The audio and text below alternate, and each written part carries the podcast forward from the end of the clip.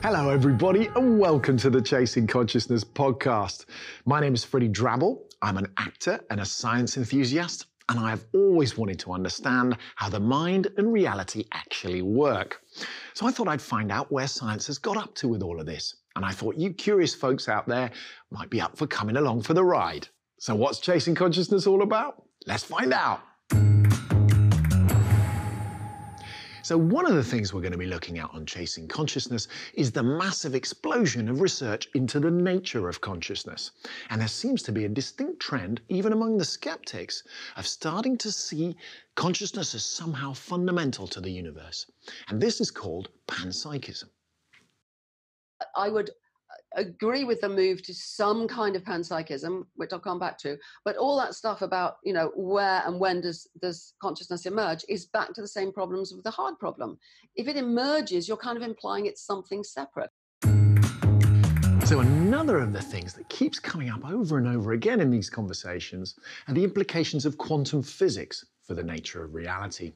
And it seems they just don't sit very well with our classical cause and effect understanding of the world.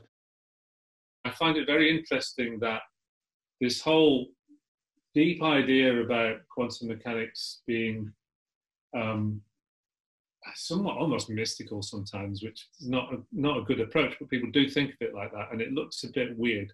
We can tend to close our eyes to that bit of it sometimes. And then we have to get used to the ideas of Einstein that the building blocks of matter are not matter at all, but actually energy.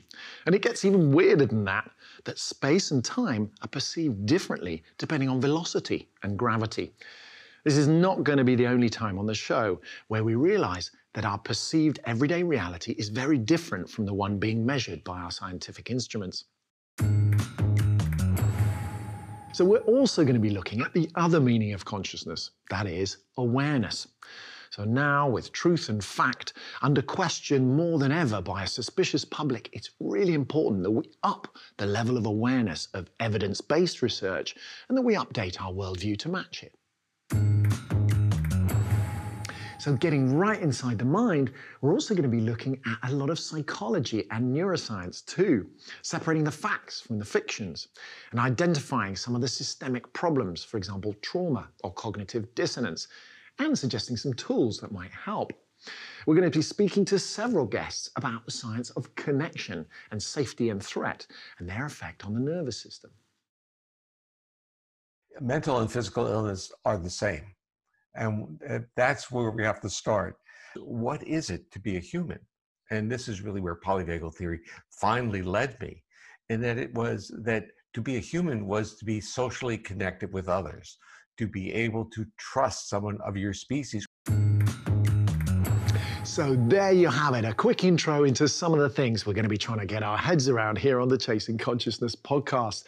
But there is so, so much more. So please head over to chasingconsciousness.net on the link below and check out the 15 part series that's going to be broadcast throughout 2021. Hit me up on Instagram and Facebook to join the extraordinary interdisciplinary conversation about all of this. Until then, stay curious.